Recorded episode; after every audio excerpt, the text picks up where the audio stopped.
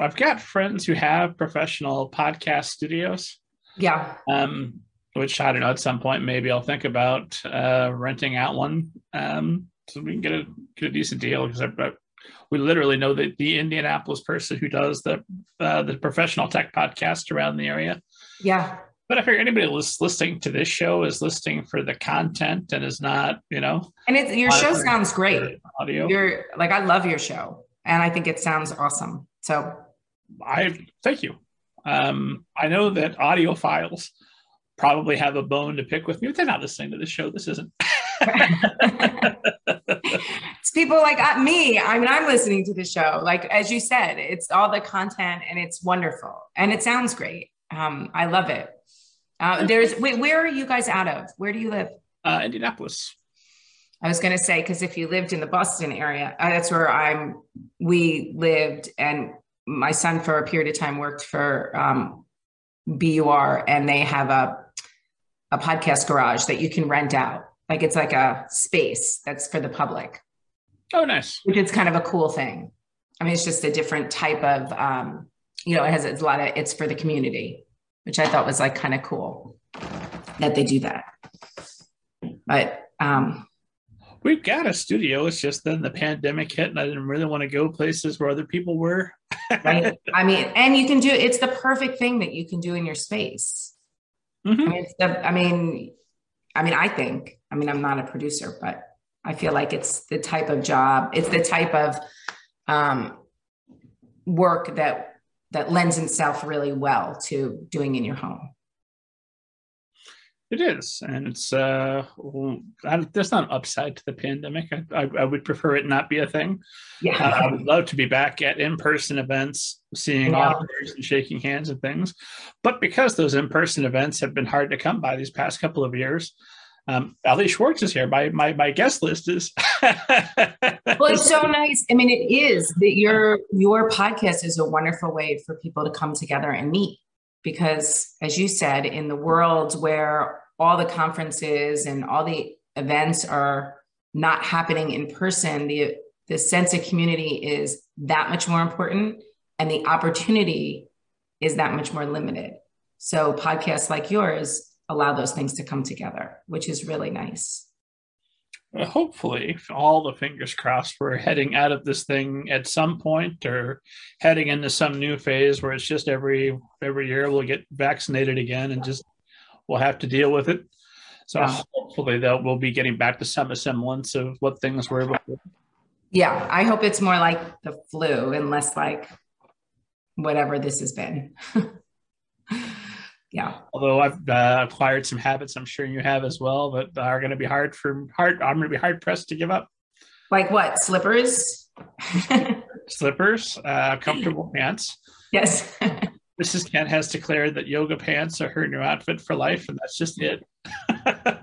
You know, I, I'm, I I think that um, that is a very familiar and embraced position. I think no, I think people are not going back. No, um, like uh, for office stuff, like I know her office is talking that they might start doing some days in, in person again. Uh, but every time they talk about it, it seems like there's a new variant that comes along. All right, well, put that, we'll kick that plan down the road a little bit. But yeah. Sooner or later, they will do that. But I don't think it's going to be five days a week. It's going to be a couple of days a week. I think hybrid is what is going to ultimately be um, I think ultimately that's what's going to, that's going to be the new, the new model. I think people working from home and in, in an office and having flexibility and being able to be remote and, and recognizing and employers recognizing that they can be, uh, people can be effective remotely, and, and happier employees are more productive. So I think, you know, it'll be that blend, I hope. Ah, fingers crossed. I mean, every time I think about plan, uh, anticipating the future, I remember what my predictions were in twenty nineteen. So we'll, we'll see what we'll see. I know, right? I mean, nobody could have. I mean, I thought Dear Student was going to come out in twenty twenty-two, and this was all going to be a distant, you know, memory, and it's still knocking on our door. So yes, fingers crossed, we're at the beginning of the end of the pandemic aspect of it. I hope so. You, the uh, pandemic is so much on everybody's mind, it becomes a part of the conversation. Anyway, you want to call this the start of the show? Uh, hi there, esteemed audience. Let's do like it. We could go on all day. Yes, kick it off. So, Dear Students, supposed to come out uh, last year. When when did you find out it was going to be delayed? No, it wasn't delayed. It was always coming out February fifteenth, twenty twenty-two. Okay, so that that, so, that was the plan. Yes, so I'm very happy. Promote it. Are you able to do in-person events at all? I guess time will tell. And right now, time is every day is a little bit different, as you know, right? Sometimes. Uh, right as for now, I have an in-person launch at Wellesley Books on Super Bowl Sunday, and we'll see if that stays in person. If it's safe and that seems like a good thing to do, then we will do it. And if the pandemic feels like it is knocking on our door and it's not a safe thing to do, we'll pivot. I think that's one thing we've all learned this year is how to pivot. So I have a mix of events that are in person and um, and virtual. And if I need to move them all to virtual initially, then that's what we'll do. I mean, honestly, whatever is best for the community and keeps everybody safe. And because as we've learned, we can connect virtually. There are lots of ways to connect with readers. I tell you, if I were in the Boston area, I would absolutely come to your book launch. And I, I, that's one thing I'm not uh, I'm not going back to is pretending to care about the Super Bowl. I've never cared. I have in the past, almost like a serial killer, acted like, yes, sports. I like those too, but I'm done with the pretenses. Nope, I don't care. I, I mean, I'm a big, I am a sports fan. I'm a Pats fan. They're not in the Super Bowl. So, and even if they were, my launch is at two o'clock. Super Bowl doesn't kick off until six. It doesn't even mean six, as we know. So there's plenty of time to love both books and sports. So you'll have time to, to rush home and, and make the nachos and be all ready to go. Exactly. I got, you know, I got my chili recipe ready, wings. We're good. I predict I will spend this Super Bowl the way I've spent the last few Super Bowls, with a book. You know what? I think that's a perfect way to spend it. Maybe, Dear Student, may I suggest? Dear Student, uh, available now, esteemed audience. So it occurs to me uh, that esteemed audience hasn't been reading about you, listening to other interviews with you, getting to know, uh, doing the, the research ahead of time. So they don't know maybe necessarily who who you are, and I never do. Uh, I never do anybody else's biography, and I never talk about anybody else's book, because I'll just make a mess of both. Why, why would you want us to do that? Uh, so, what does what does esteemed audience need to know about? Uh, tell us about yourself. Okay. Um, first of all, thank you for having me on your show. Um, it is an honor and a privilege. So, I greatly appreciate this opportunity to connect. I'm I'm Elly Swartz. I'm the author of Finding Perfect and Smart Cookie, Dear Student, and Give and Take. And I have Hidden Truths coming out in twenty twenty-three. Uh, a little bit about me, um, people who know me, it's always family first for me. I'm all about family. So uh, married, um, it'll be thirty-two years this year to my husband, James. I have two grown sons who are my whole heart. Uh, one is married and lives in Vermont. The other lives with his girlfriend in L A. Um, Um, I just, family is everything to me.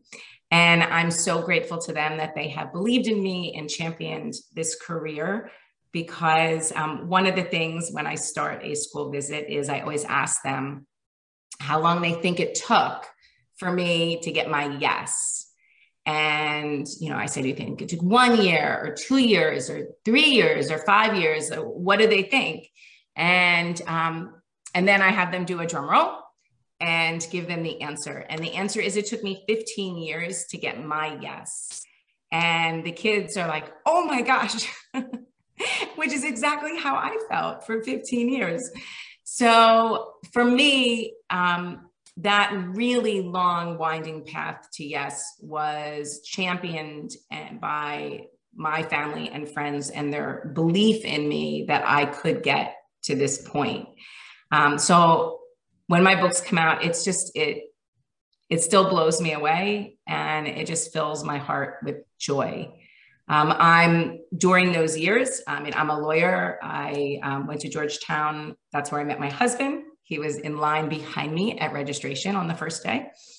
Um, and I was a lawyer. I practiced law for a period of time. I wrote law books with my father-in-law and articles with him and my husband for a long time. I taught legal research and writing at law school.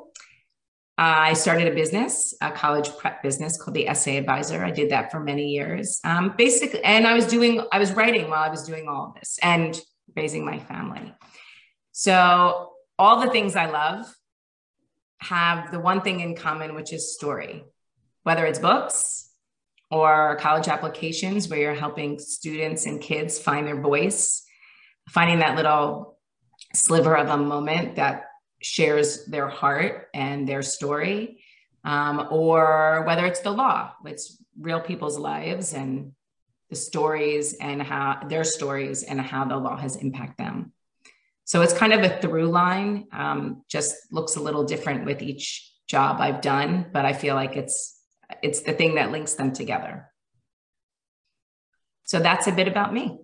I love the idea that if you're telling that to uh, a group of students, fifteen years, well, that's going to be older than some of them have, have are. That, that's our whole life that you're yeah. talking about.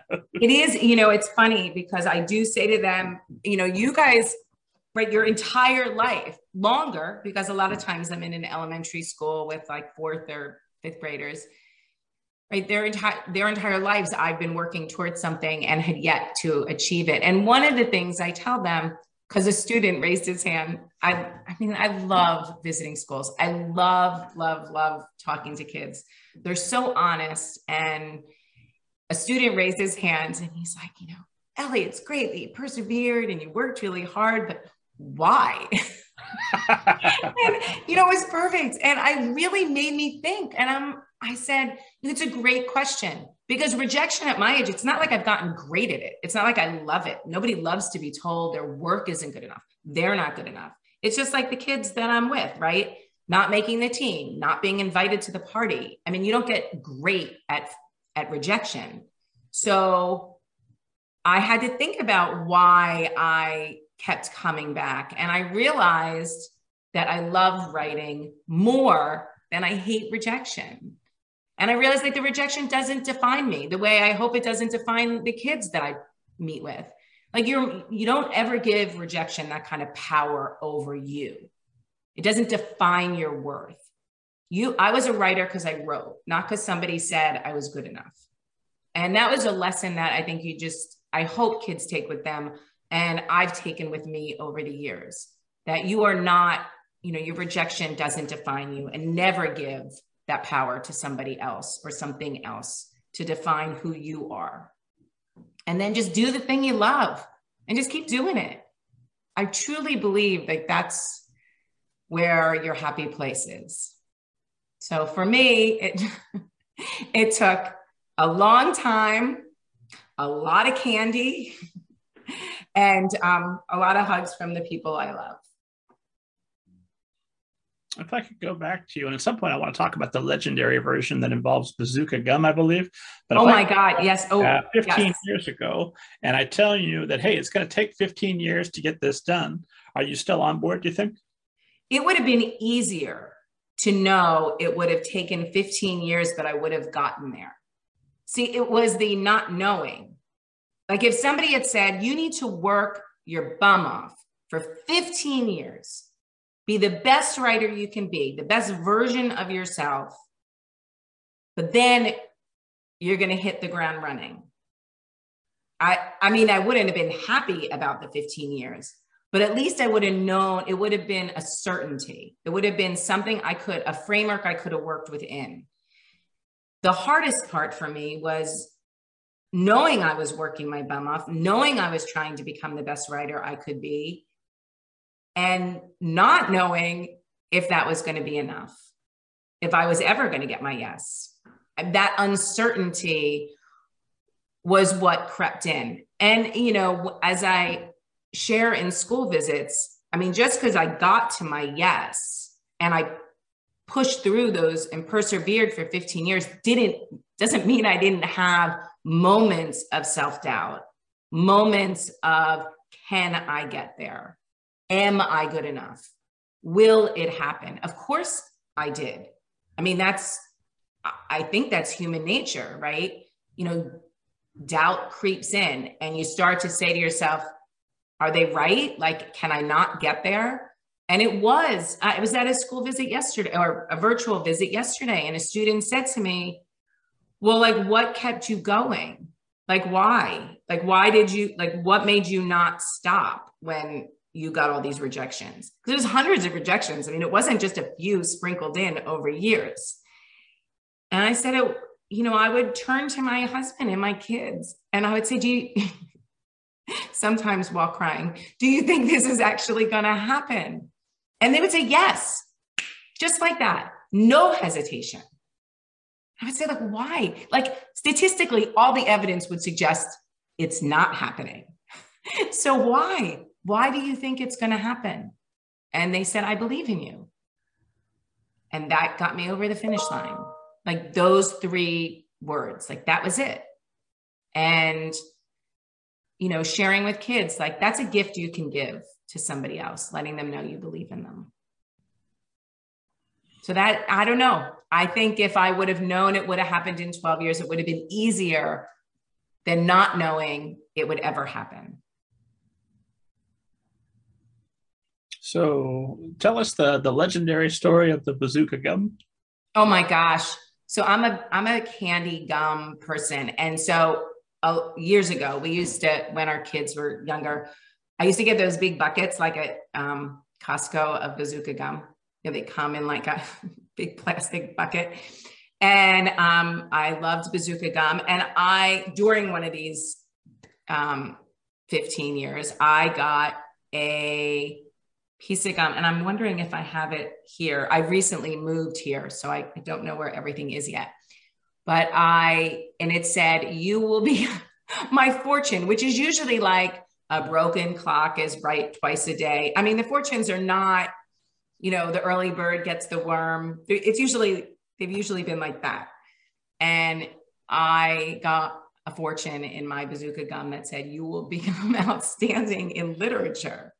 And I was like, what? What is this? This is a sign. This has to be a sign of good things, that good things are coming. And I saved it. And I just, I've never gotten another fortune, but with Bazooka Joe like that. I've never seen another fortune like that. Um, I took it as a sign, as a little sliver of hope. And I have it with me. Do you keep it uh, framed like Scrooge McDuck's first? Yeah, I have it. Um, as I said, I recently moved. I would go through my drawers, but I think that would probably take a, a minute. But we, um, yeah, I have it. It's on when I um, got my first contract. Um, it was framed with my contract, the, the piece of the the um, the uh, fortune. So for fifteen years, I'm assuming you're writing, you're sending things out.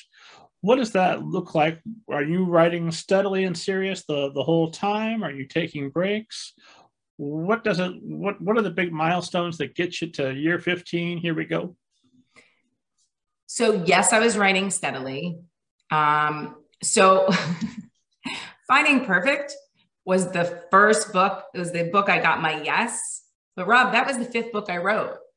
There were four other books in those fifteen years that I was steadily working on. I would just write, and when one got rejected, I mean, I would revise it, but then I would just start another one. I just kept moving forward. There was a point, um, I shared this story yesterday. I, there was a point in time, I don't know what year, maybe year ten or something, around that time, that I decided to take all my rejections and read them. Now, I really don't advise it. It was very difficult. You're just mad at yourself. It, was, it required a significant amount of candy to get through that. Um, but I wanted, you know, I'm a lawyer by nature, right? So I'm analytical. I wanted to see if there was a through line. What was I doing? Like, I know I can't control the business and what other people like and their taste, but I can control, I wanted to do as much as I could that was in my control. I wanted to be the best writer I could be. And I wanted to, I'm not a person who looks at rejection like, oh, they just don't get it. Like, it's on me to be a better writer. It, that's on me. So how can I improve my craft? So I took all the letters, and this is going back a very long time. So, you know, these were like actual letters that came in the mail, you know, like, you know, you send a manuscript in the mail, not via email, and you get a letter back. And so I had my stack of letters, my bowl of candy, and I went through them, and I realized that there was a through line, that people, there was a lot of positive feedback about my stories and about my writing. But the one thing that was, con- that there was a continuous, um, that was the snag, was that I was didactic, and which I'm kind of that in real life too. So I get that. I just didn't realize it was like creeping into my work. So I hired a, I took a year and a half off of submitting, and I worked with uh, Deborah Brody, who had been an editor and was like a writing coach at the time. And I worked with her for a year and a half, not on submitting, not on making the story that I was working on, which at the time was Finding Perfect, better in, in terms of like plot and, you know, chapter one through the end.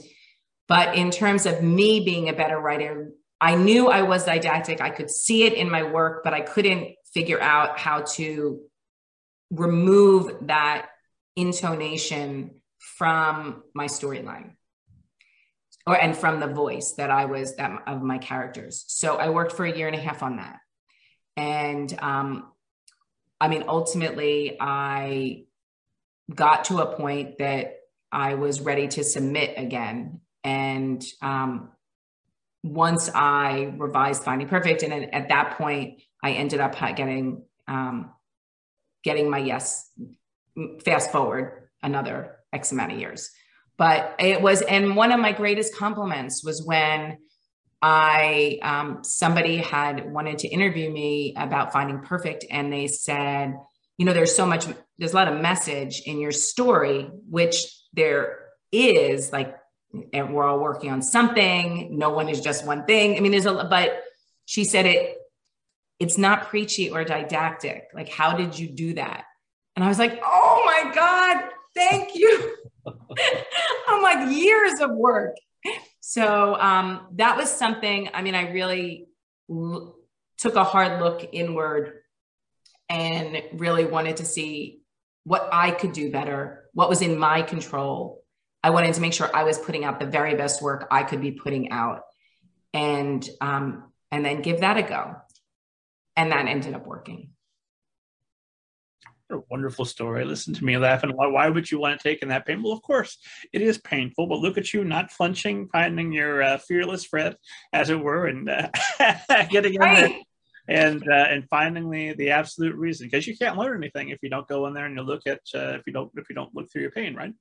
Right. I mean, it's, as you know, when I share this story, I don't share it with that this is easy, that I just like glided through and I didn't have a hard time. I mean, that's not true. Like, there were people around me, like I say in the acknowledgments in Dear Student, who, who, who believed in me, who championed me, who helped me get through those hard spots, who, when I did take a hard look at my, my writing, my craft, we're like, okay, yeah, so take that next level. I mean, I had support.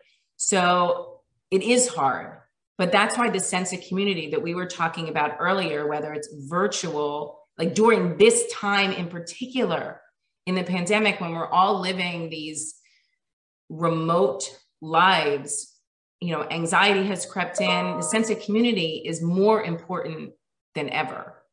And I really believe in that. And it has proven in my life to, as I said, help me get over the finish line. But you did ask me about Dear Student, so I should tell you about Dear Student. Oh, sure. Yeah, so sooner or later, any uh, publicists who might be listening or wonder, are they going to talk about the book? Let's let's uh, talk about the book. As promised, I will not summarize your book. What does the esteemed audience need to know about Dear Student? Um, oh my God, the esteemed audience needs to know everything about Dear Student. They should definitely run out, pre-order it today, and read it, because I can't wait for them to meet Autumn and Pickle and Logan and Cooper. I love these characters so much, Rob. Dear Student is about Autumn, who has social anxiety and a um, giant uh, guinea pig, who I named Spud because he does look like a giant baked potato. And she becomes the secret voice of the middle school advice column. And this is, um, is a story about her finding, not just finding, but owning her voice. Because she, befri- her closest friend, Prisha, has moved away. And she is much more comfortable hanging out with the animals at her parents' vet place and her little sister Pickle than she is meeting a bunch of new sixth graders in middle school. I mean, that's hard and a lot for her. Her father, who has left to join the Peace Corps, tasks her with, she's got to find her one thing. Her fearless Fred, as you referenced. Fearless Fred is the part of us, uh, so her dad says, that um, fear can't boss around. And she's got to do one thing at school. So she finds the secret advice column. And along the way in school, she meets two friends, Logan and Cooper, who could not be more different. And she ends up giving advice. And first she's nervous. Then she's kind of pretty good at it. And she's feeling confident, and letters come in for her to respond to. And she starts giving a lot of advice. And one piece of advice puts her smack dab in the middle of her friends, Logan and Cooper, who are on opposite sides of this issue. And she has to decide, what is she gonna do? And in the process of figuring out, does she stand by what she believes in, even if it ends up hurting a friend? Something happens, and I can't do, I can't spoil it. But when um, this, partic- this particular um, thing in the story happens, a catalyst that kind of threatens her identity, um, she needs to make a lot of really big decisions. She needs to figure out who she is, and she needs to figure out how to own that. Right? Like it's, it, it's not enough to just find your voice, but to use your voice, to share what's in your heart, to make a difference in the world, and to respect others that may not agree with you.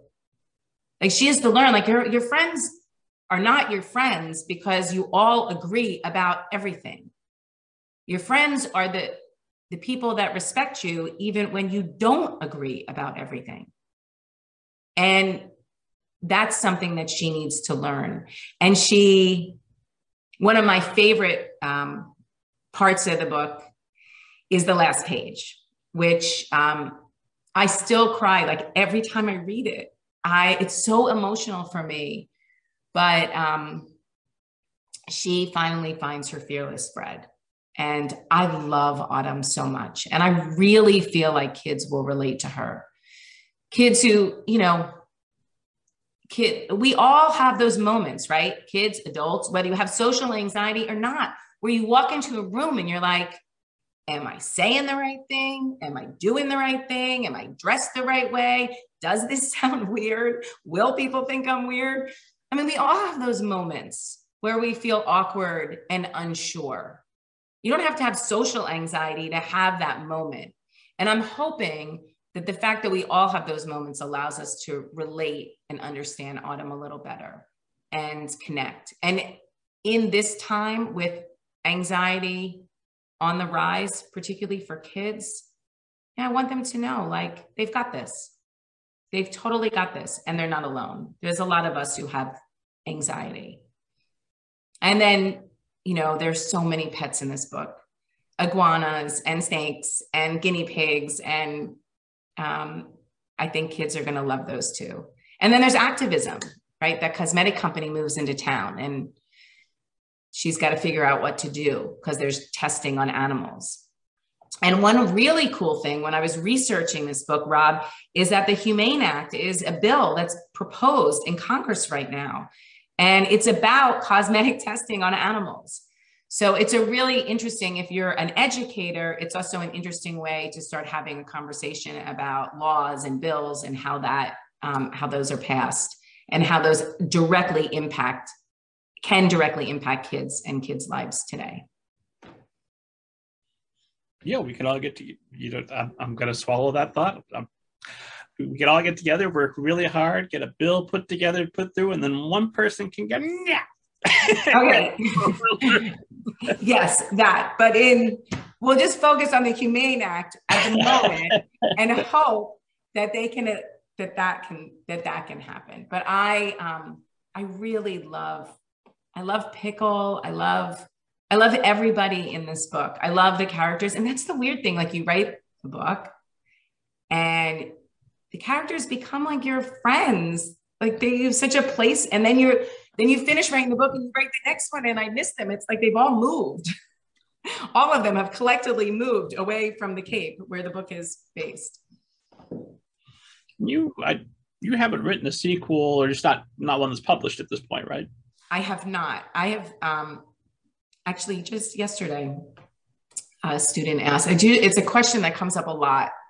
Um, it has actually come up with, every, students have asked uh, with each one of the books, um, if there's going to be a sequel. Uh, I don't know. I don't have the answer to that. That's a, that would be a question that with the publisher. I mean, I'd be amenable. Uh, I have ideas for all of them, but there's also a lot, so many, I mean, the problem or challenge, it's certainly not a problem. The challenge for me is there's so many things I want to write. I have a new middle grade that is like in my head and I am bursting to write it, but I, I, I don't have the brain space yet. Cause right now I'm revising Hidden Truths. So I have to do, which I love. So I have to do that, launch Dear Student, and then I can write this other middle grade. And then if, if uh, sequels are, or companion books are in the works, or um, I would totally love to do that because I love all the characters and I'd love to spend more time with them. Well, even if that doesn't come to pass, I assume that you were still thinking about them. You still know, even if you don't write it down for the rest of us, you know what happens to them, right? Yes. Yes. I, I feel like I, I do spend time thinking about all of the characters in the book and like how I think they're doing and how I hope they're doing. So yes, I, I do feel like whether it's out there in the world or not, those are storylines that I, I have run through. Well, I had uh, heard you talk about when you're getting to know your characters, you will write letters to yourself from them. Is that right? Yes. um, so when I'm getting to know them, also when I'm stuck or I just need to, it usually happens in like um, the, the middle. The middle of the book is always so hard for me. I always know the beginning and I know the end. The messy middle is like the gray area, the gray matter for me. Like when I was um, writing Dear Student, so Victoria J. Coe is a fabulous author. She wrote the Fenway and Hattie series and she's a good friend. And I sent her my outline. I'm like, I, I need some help and I need to know if you think I'm going in the right direction. The first twenty chapters I had outlined. The last like ten chapters I had outlined, and in the middle of my outline said, something great happens here. She's like, that's my favorite part. So often when I have that as my, as my blocked out middle, I do this exercise where I have the main character write me a letter and tell me a secret, or write me a letter and tell me something. It's, I like to access story, um, a lot of different ways. And for me, from a creative standpoint, it's my creativity ticks on when I'm not staring, just staring at my computer. That's one way for me to access story, but it's not the only way. And sometimes I need to access the characters off of the screen in the same way. So I have them write me letters. And all the secrets in Smart Cookie, all of them have, came out of these letters. And, and in all the books, I learned a lot about my characters by just having them talk to me. And I know, I know I'm the author, so I recognize that I'm writing to myself, but it feels different. It feels like you're a muse, you know, like you're the, the conduit for this voice. And if you just kind of let go, you can really tap into um, all, you, if you really, really listen, you can tap into all the things they want to tell you. And I find that to be just a really effective technique when I'm writing or revising. It gives me access to my characters in a way um, I wouldn't have otherwise. And sometimes these letters, there are many aspects of every story, and I'm sure, I imagine I'm not the only one who feels this way, but like I'll write an outline generally, and I think I know where the story is going. But then I get one, in, I write one of these letters, and my main character, Autumn's like, nope, that's not happening. That's not true. I wouldn't do that. You know, like, so, or the big scene, one of the big scenes in Dear Student involving Logan and Autumn, I didn't see that coming. That came from a letter. So um, it's an interesting technique, and I definitely encourage writers, kids, to try it. It just, um, I don't know, it, I think when you can access story, whether you, a lot of times I'll read my story out loud, or I use these note cards and I highlight the storylines and I lay them on the floor and pray my dogs don't jump all over them, to make sure that um, the, the through all of the different themes of the story, which are different colors, like visually I can see them on the floor, are being carried through the story. Like if I can access my story from all the different ways, whether I'm visually looking at it or hearing it or using these other techniques, it's really helpful to me to, to um, unlock and really learn the characters. Or all those letters someplace where, you know, two hundred years from now, when they when they uh, do the Elly Swartz uh, Memorial Library, where they put all those letters in there, and, and people will be able to peruse them? Um, they're on my computer. But I, uh, yes, that's very gracious and generous of you to think that's my future, but um, they're on my computer. Yes. And I always keep, I have all my stuff. All the discarded pieces, the different versions the, of all my stories are, because they go through a lot. I, Finding Perfect was originally dual P O V, and now it's just written from the perspective of Molly. Hidden Truths, which comes out in twenty twenty-three, was originally written from the perspective of Eric, and now it's Eric and Danny. Danny is Danielle, so it's a boy and girl, both dual P O V. Um, so... The stories, um, yeah, I keep all of it tucked away. And I know you're you're very big on doing research for your stories as well. I'm assuming you're researching animals, you're researching social anxiety. Are you reading teen advice columns to get ideas for what kinds of questions teens ask? Um, I, that's it. I did not read teen advice columns, um, but I did consult teens. Uh, and I had some teens who are now grown up, but I did talk to kids um, to get their feedback on what mattered most to them. And also just being, spending so much time in schools, talking to kids, hearing their questions, hearing what's on their mind and their concerns. Um, I had a, I had a lot to go on, um, but research is incredibly important to me. I don't know if it's the lawyer in me or just as a writer, if I'm writing for anybody, but certainly for kids, respect, authenticity is really at the root of everything I do. I have to honor my readers, right? You have to respect your readers. And the way to do that is to make sure that what you are sharing with them is, is true, Like every, I think all great fiction is rooted in something real. And that something has to be, it has to be authentic and it has to be vetted. Because if that isn't true, if what I'm sharing, if there's anything in my book that's not correct, then why would they believe all the other things that I'm sharing? Like, I feel out of respect, it is my job to make sure that what I am sharing is, um, is accurate. So I have worked with um, uh, doctors on all of my books, because there are always mental health themes woven in. And actually Doctor Trainer, who's the therapist I worked with on Dear Student and on all of my books uh, preceding this, uh, and I are, we're gonna be in conversation at Politics and Prose on the Thursday after the book comes out. Um, and it's virtual.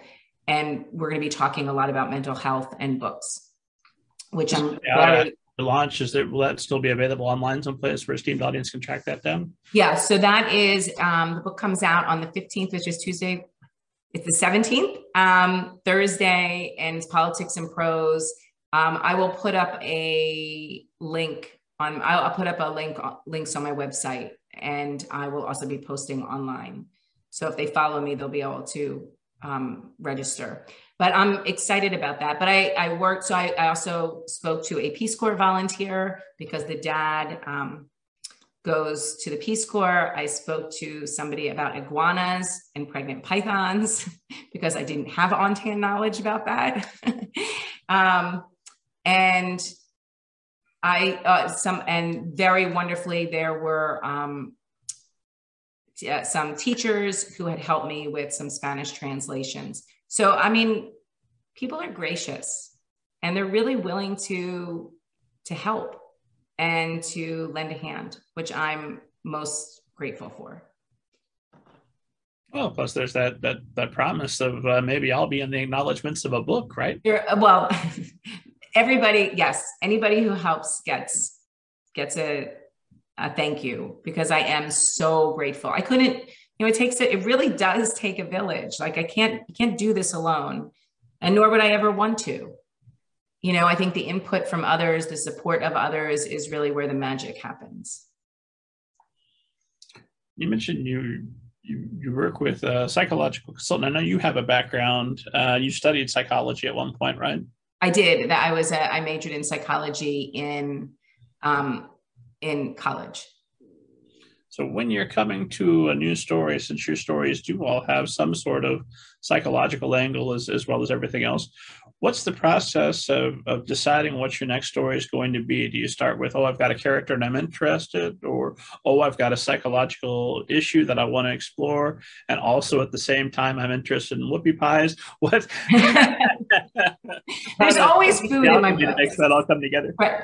And, oh, I, I can't do, I can't have you throw out whoopie pies and not share. There are recipes in the back of the book of whoopie pies because they make them, and they're allergy-free recipes because I'm allergic to a ton of stuff. So you got to make sure, you got to check those out because that was so much fun to make those.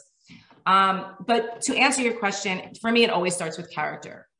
It is, I mean, it just always starts with a character comes to me. I don't, I can't say why. Like, I don't know why. I mean, I wish it was like a precise, I sat down and started thinking about this character. That's not really, for me, a character kind of comes to me and they have what they have. Um, Autumn had social anxiety. And so that's where it starts for me. I have to connect, every story that I write has to start with character because I have to connect to their heart. Like, that's how I have to write. I, I'm not a plot-driven writer. I'm a character-driven writer. I, I, I'll never have a chase scene or be able to do that. My hat's off to anybody who can. It just doesn't, it doesn't, that process just doesn't work for me from an authentic standpoint. So it usually starts, it starts with a character, um, whether they have social anxiety or hoarding um, in Give and Take, or um, Molly had O C D. And then I do the deep dive and research. And they're, you know, all of my books have mental health things in them because mental health challenges, kids face those. And not talking about it is sending, in my opinion, a message that we shouldn't talk about it. And that's where the stigmas and stereotypes come in, right? If we can have the conversation, if kids can talk about anxiety, if we can talk about that we have social anxiety or O C D or hoarding or whatever, whatever the mental health challenge is, then we normalize it. Why is it any different than a kid who goes to get to the hot, to the doctor when they have a fever, or they go to get a cast on their arm when they break their arm? Why, when they have this invisible hurt, do they button up and don't say anything? I asked kids, I went when I was on tour for my books and went around the country and spoke to them. Like, why? And I said, like, why, why didn't you share with anybody? Why didn't you tell anybody? And these were the responses they gave me. Well, I, kids would think I was weird. I don't want them to stop being friends with me. I don't want people to hate me. I'm embarrassed. That is not okay with me. I will write until I cannot write anymore until that goes away. We, we can't have kids feeling shame about one part of who they are. That, that's crazy. Nobody's defined by their, they're not, their mental health challenge. Nobody's like the flu for life.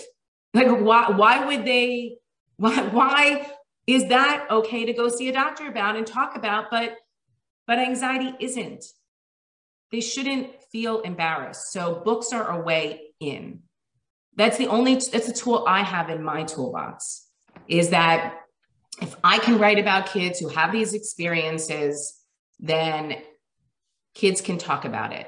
And teachers can talk about it, and families can talk about it. And books show those kids that they're not alone. Books give them the language.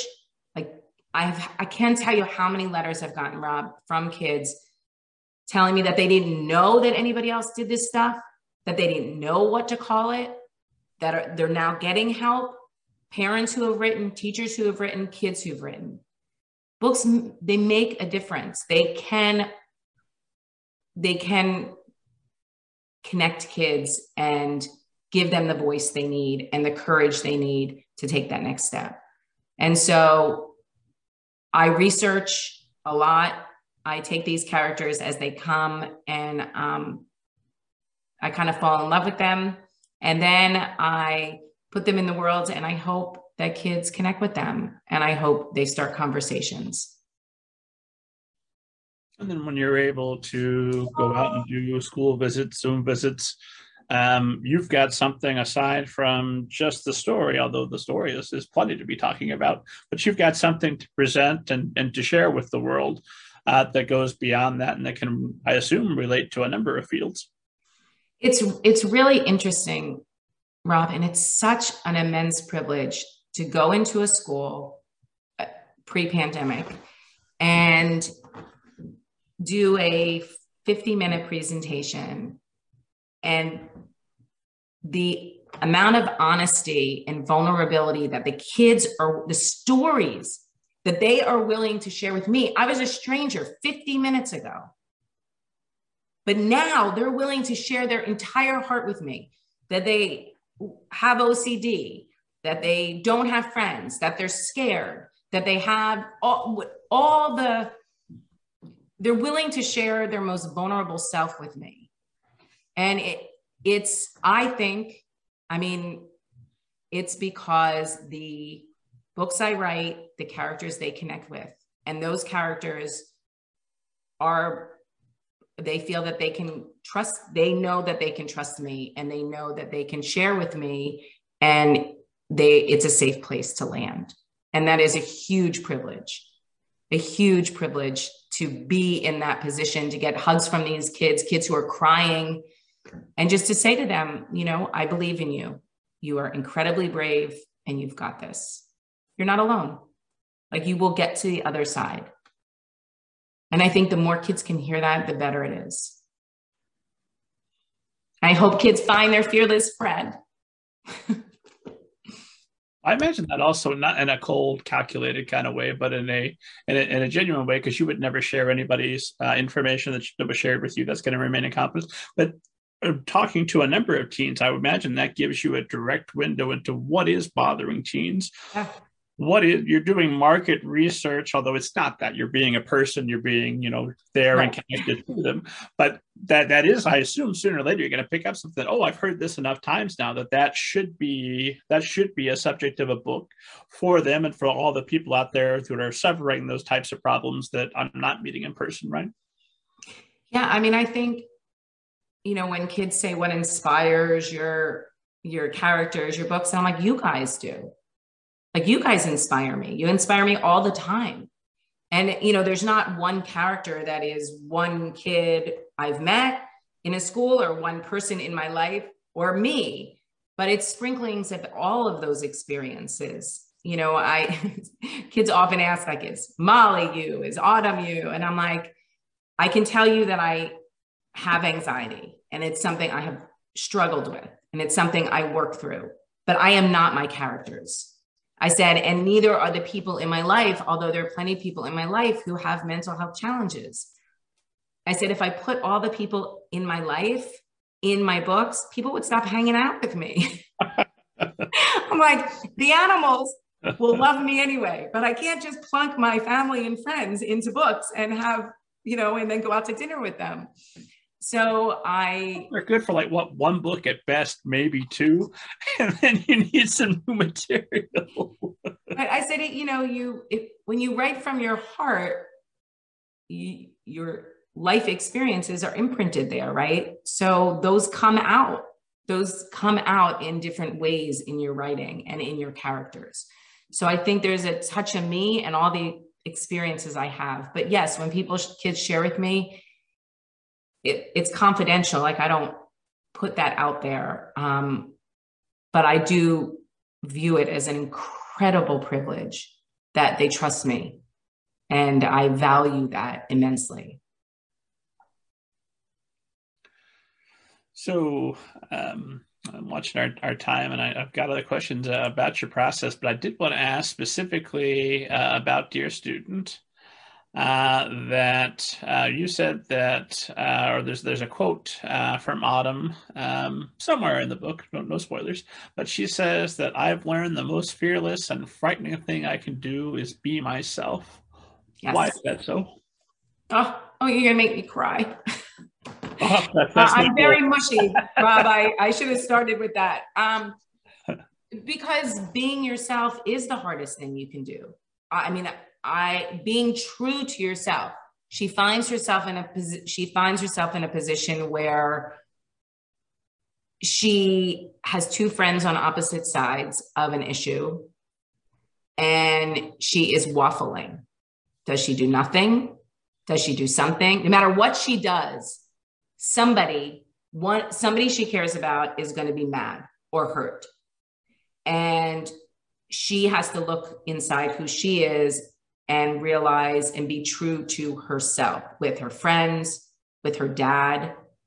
And I think that is the most, the bravest and scariest thing you can be, right? Like, being true to who you are.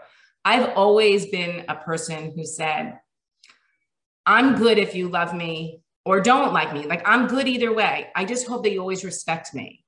Like, knowing that not everybody is is go is for Autumn, not everyone's going to be her friend, not everyone is going to agree with her, but hopefully she learns that the most important thing is that at the end of the day, she puts her head on the pillow and she's been true to herself. And I feel like that's something that I have always lived by. Like, at the end of the day, you put your head on the pillow. If you've been true to who you are, if you've been kind, you've been respectful, your heart's filled with love, then you're good to go. And so I think that is brave, especially in a world, in the, the world that kids live in today. It's hard. There, you know, social media is everywhere. Social media, and it's not, it's the shiny penny version of people's lives, right? You know, TikTok and Snapchat and you know, vacation pictures and smiles and the slivers of life that are people's shiny penny version. But kids are bombarded with that. It's, it's hard for them to know that other kids have anxiety, that other kids are having a bad day, and other kids may not be invited to things. It's a lot. And I think it's, it's really brave to be who you are. And that's why in the book talked about, um, like she says that Prisha says that she's good weird. I mean, I feel like we're all weird. We're all a little weird, good weird. I love that. Um, and just being true to, true to all parts of you, the parts that you're working on and the parts that you're proud of. Uh, and I know that you work with a couple of educators to put together curriculum guides for all yes. of your books.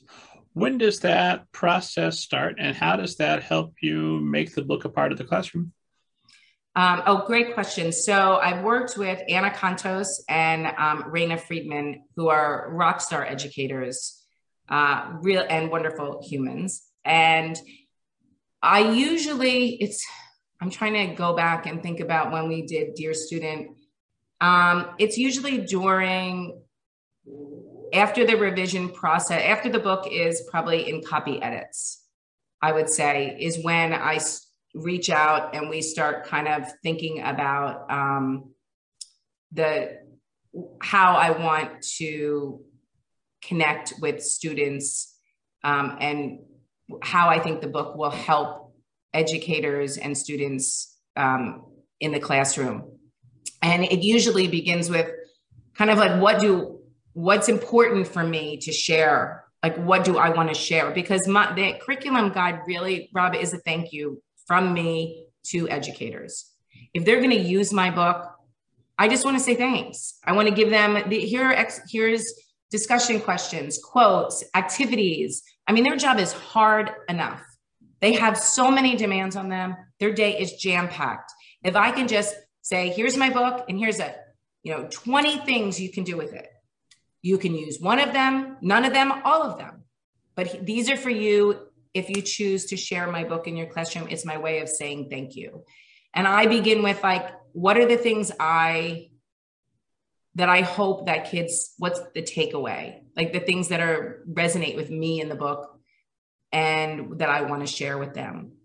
And then I work within, uh, you know, the Common Core guidelines, and I work with the Anna and Raina about how, what do educators need and what is helpful to them based on the things I would like to get across, like bravery or fearlessness or finding your voice or activism.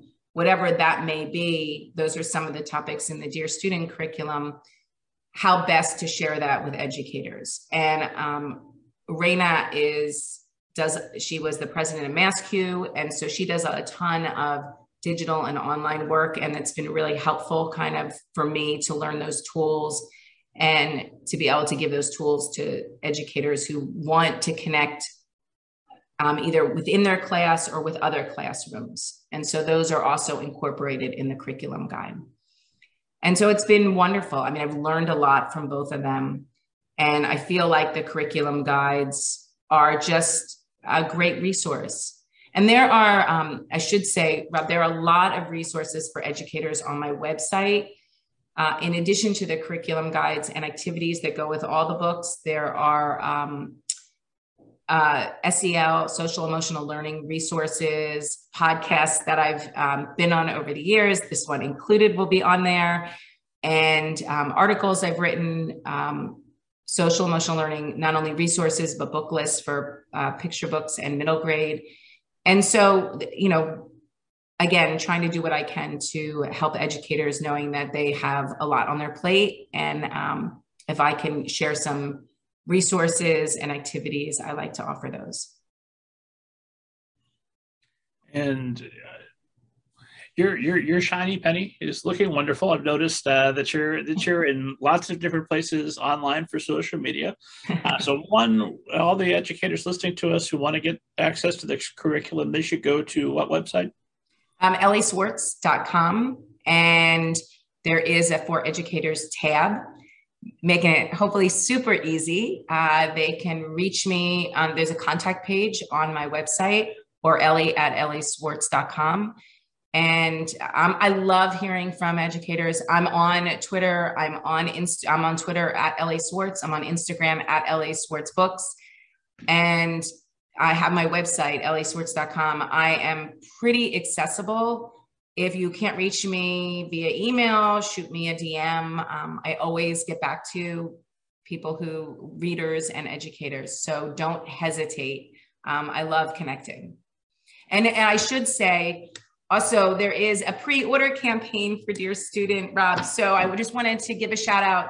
If you order from um, a Cousins Books, Wellesley Books, or The Brain Layer, um, I am sending, I, I, I will be signing personalized copies if you pre-order from them. And if you pre-order from anywhere and send it to dear student preorder at gmail dot com, um, you can be entered to win one of three grand prizes. One is a free virtual Q and A with me. One is um, Dear Student Letters, or Dear Letters in the um, in the spirit of Dear Student Letters from me to your students. And the last one is a Brave Like Me poster for your classroom. So those are the, the grand prizes that you can win if you send your receipt of a pre-order to um, dear student preorder at gmail dot com. So if you've been listening to us, you've been thinking, why doesn't he ask her this? Well, good news, you get involved. You'll have the opportunity to ask whatever question you like. You know? Right. that, that's right. That's right. Plus, I'll be doing the Wellesley Books um, on Super Bowl Sunday. I'll be at Politics and Prose on the seventeenth. I'll also be doing upcoming, um, I'll be at books. Uh, there's a number of um, book events I'll be doing, and they'll be listed on my website. And well, I can't wait. I'm so excited. Well, that's a, a lot of a lot of commitments. Uh, plus, the, the social media presence alone is a little bit uh, intimidating to me. Uh, so looking at all of that, how does your day is structured to allow for time for all that, that marketing material here? I'm sucking up uh, a portion of your morning that's not going into writing. I assume that you'll have other events, if not this week, certainly in the near future. How, what does your author day-to-day schedule look like? How much time are you allotting for social media marketing, and what are the best strategies to, to make sure you're on top of all that stuff while still getting your, your words in? Um, so it's it's definitely a lot. It's the juggle is real, um, but I, I kind of love all of it. I really do. And my days are different. Every day is pretty different. The only consistent aspect is I'm walking my dogs. Usually I get up early. Um, I walk my dogs early. And then depending on what stage I'm in, right now I'm revising Hidden Truths. So I've been working pretty, um, I do, when I'm in that stage of a book, I'll, I'll sit for hours, like hours, and just, um, I like to take the book in one big gulp when I'm revising it at this point. So I could sit for like five hours or so and just write. Um, if I'm drafting a new book, it's got to be in smaller chunks because my brain feels like it's on overload. So um, depending on whether I'm drafting or revising sort of dictates um, my writing style for that day. And, um, and then right now I'm doing a lot of interviews and um, blog posts. And so I take a lot of time for writing for those as well. It, it's really, um, every day is a little bit different. I'm also an author in residence at a school in New Jersey. So next week I'll be doing twelve presentations on revision. So I'm with that school all year, and I do pre- workshops um, on finding your voice and finding ideas and revision, and I'll do a meet and greet, and then it'll culminate in us hopefully in person in May. It's the Washington School in New Jersey. And I do a, I do a lot of virtual visits um, and in-person visits when, when the world was open, and hopefully again soon. So it's um, it's a balance. I mean, the social media piece, I try to do that when I wake up with coffee. that's kind of my, I answer my emails and I do that early on. And then I kind of put that away and do chunk out the rest of the day with between writing and, um, and then promotional stuff, like in, at the stage now for Dear Student, and getting ready to gear up for that and getting the revision done for Hidden Truths, because that's due. Deadlines really help chunk out your day because those are not moving. And um, I wouldn't, I would never miss a deadline. So uh, it's, yeah, it's a little bit of everything, but I do, um, my schedule is very specific when I start my day. I'm doing something from this time to this time, and then I'm doing, for instance, this interview, and it's chunked out by like an hour. It's not, um, it's not free form, I'll fit it in. It's very scheduled. And I like it like that. So it works for me. So you'll have a marked out time that, hey, from this period to this period, I'm writing, shut everything else off. This is happening. Yes. And so, I mean, I don't, um, people say, oh, I texted you. And I'm like, I don't have noise on any, uh, other than my, my phone is on, it will ring. I don't have notifications that ping and zing and buzz. I, I would never get anything done. It's too distracting for me. I can't, I can't. So I'll just, when I take a break, uh, it's my little reward. I'll look at my phone, but not until I take a break. Then you find out your tweet went viral, and for the last hour, so not, oh, that would be fun. You're like, you're like um, a good luck charm. So revision, that's that goes on for for hours at a time. I know you sometimes you you skip meals because you want to get all those chapters revised. Yes, um, that what does happens. Look like? Drafting is definitely more chunked out. So I'll um, I. The way it works for me is I'll have a very, I won't start a story when I have an idea. I'll go for walks. I'll start thinking about the characters. I'll start playing around with the, like this other book that I'm excited to write. I have ideas and I, they're like whooshing in my head, but I can't write anything yet. They're too esoteric. They're not concrete enough. I don't know the characters well enough. And if I were to sit down and start writing, it would be forced. It's going to be like, um, like I like to cook. They need to marinate. Like the ideas just need to marinate a bit before they're ready. And then when I sit down, I map out a very rough outline. I am not a big outliner.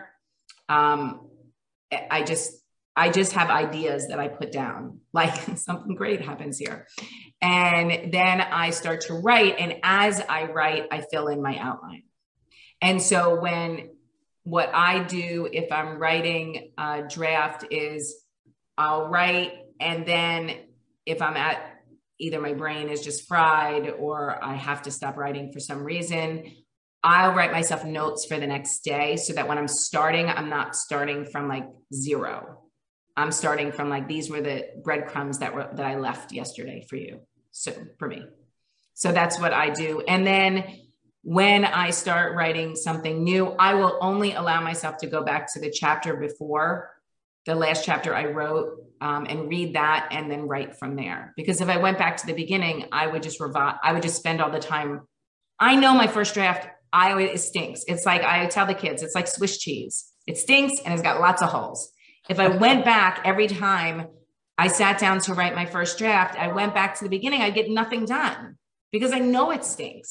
I just have to get to the end and then I can go back and make it great, hopefully. Plus, you'll polish the tremendous subplot and get it perfect that eventually you're going to have to cut anyway. Ah. Right. I mean, you got to kill your darlings. You got to ditch ton. I mean, a lot of the first thirty pages I often have to ditch because my book starts on page thirty-one. I just needed to write the first thirty pages to kind of get there. You know, like they they're, they were important to write. They're just not important to keep, which is something I've definitely had to learn. Well, you mentioned cooking again. I've missed per- two perfectly good opportunities to plug Books in the Kitchen with Victoria J. Coe. Yes. I definitely want to make sure I do that. What is Books in the Kitchen and where can esteemed audience go to, to enjoy it? Uh, Books in the Kitchen is on YouTube, um, and Victoria and I have a blast. And we're looking to get back to it We've been now in our own separate kitchens for quite a while during the pandemic, but it's something that came up just, we both like to cook and she loves to bake and I'm more of the sous chef as a baker. I love to cook. Baking is a work in progress for me. And we love to dance, which inevitably gets in there, and tell very bad jokes, which also happen to get in there. And then we talk about aspects of our book um, while we're baking. And it's a blast. We have a lot of fun. We bake a lot of good stuff. And um, it's, you know, again, going back to what we started with, which is that sense of community, having people in your world, writers that you connect with um, about books, about cooking. Um, it's a lot of fun. And educators, a lot of educators have used that model. We actually, on both of our websites, there's something educators, there's a Books in the Kitchen platform that they can use with their own students, because not everybody wants to book talk. Not everybody, not every kid wants to write, a, you know, a, the equivalent of a book report. And so sometimes kids can just do their own version of Books in the Kitchen. They can, you know, for Dear Student, they could make whoopie pies and talk about the book. And that might be a better access point for them for, for reading, interest, and learning and sharing for them than sitting down and like writing up a book talk. So that's also on both of our sites. So again, it's a, it's a way of saying thanks to educators is the platform that we've provided. Um, it's a literally step-by-step with all the things that they would need to put it into use.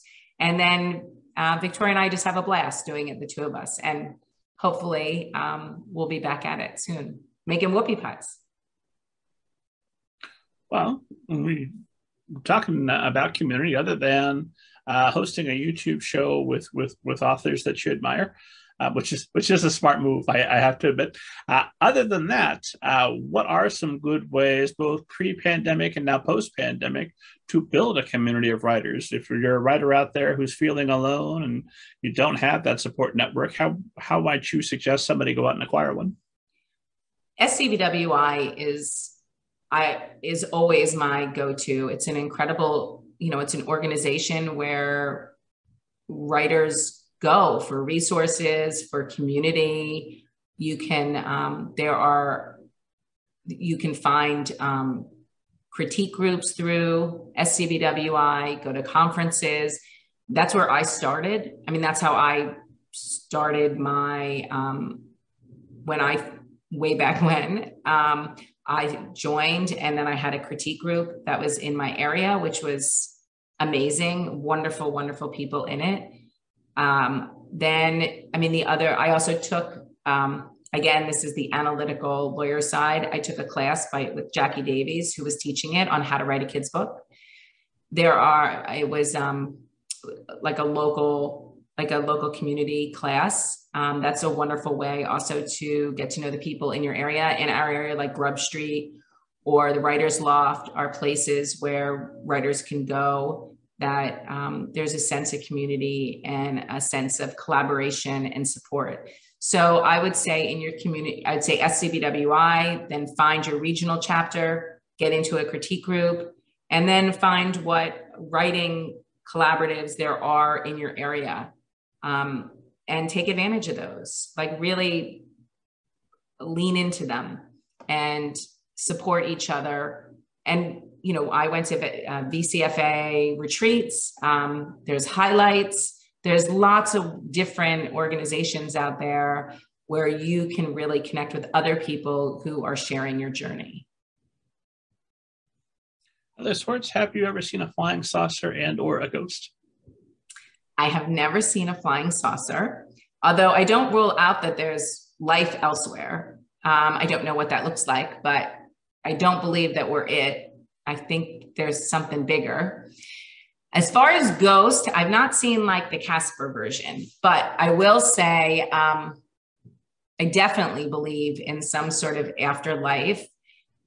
In um, it actually, it's funny. I saw your email and I was actually revising Hidden Truths, and there is a part in it that stemmed, as we were talking about, from an experience I had. And so my mom died. Um, young, many years ago. She twenty-six years in April. And after she died, and it was a couple of years afterwards, because my son, my youngest, was six months when she died, and he was probably like two.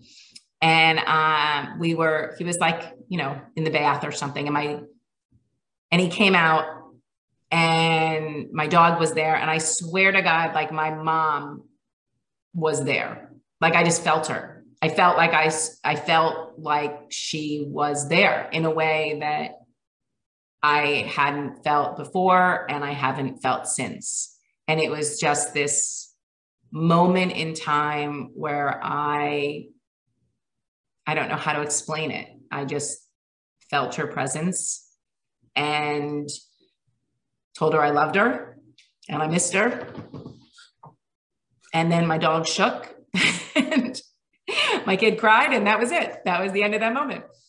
But um, I definitely believe that there's, and you know, I'm an optimist. I mean, maybe that's just my need to believe, but either way, I do believe that there's, that we carry on in some way. I don't know what that looks like, but I have vision that like my mom and my grandmother who died when, and my other grandmother are up in heaven, like having some white wine and, you know, and my father-in-law, and they're just having a party up there, toasting to their like beautiful family down here.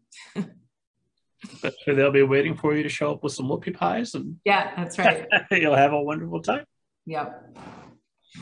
I was, I'm tickled by the notion of a, an atheist uh, who just before they, you know, the, the consciousness is obliterated, they're sort of like, yep, there's definitely no afterlife. Nailed it. Yeah, it's funny. I mean, I, I don't know.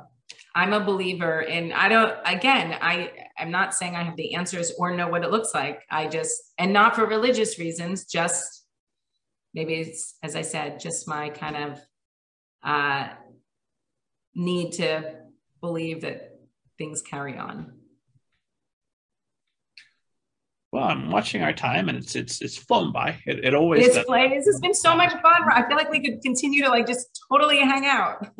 Well, you've got at least another one more book coming out next year, and I assume there's going to be far more after that. So you'll come back, and we'll do this again. And by God, one day there will be in-person events, and and hopefully we'll meet at one. Uh, so thank you for, for being a, a tremendous guest. My last question for today uh, is if you could go back toward the the fifteen-year start of your career or wherever in there it would have been useful to yourself to go back and give yourself some, some advice that would have made easier your path and might make easier the paths of everybody watching or listening to us, what would you go back and tell yourself? I think I would tell myself... Um, I would remind myself to have fun to be, and to believe in myself and to trust my gut, because truthfully, like, and to just keep working at it, like keep doing what makes you happy. I think that's what I would say. Just keep doing what makes you happy and believe in yourself, because I, in my heart, doing the thing that makes you happy, I, I I believe it does, not the thing that you're good at, but the thing that brings you joy is really like where your happy place will be. And so I think I would hope to remind myself to just do, um, do that, do what makes you happy and believe in yourself.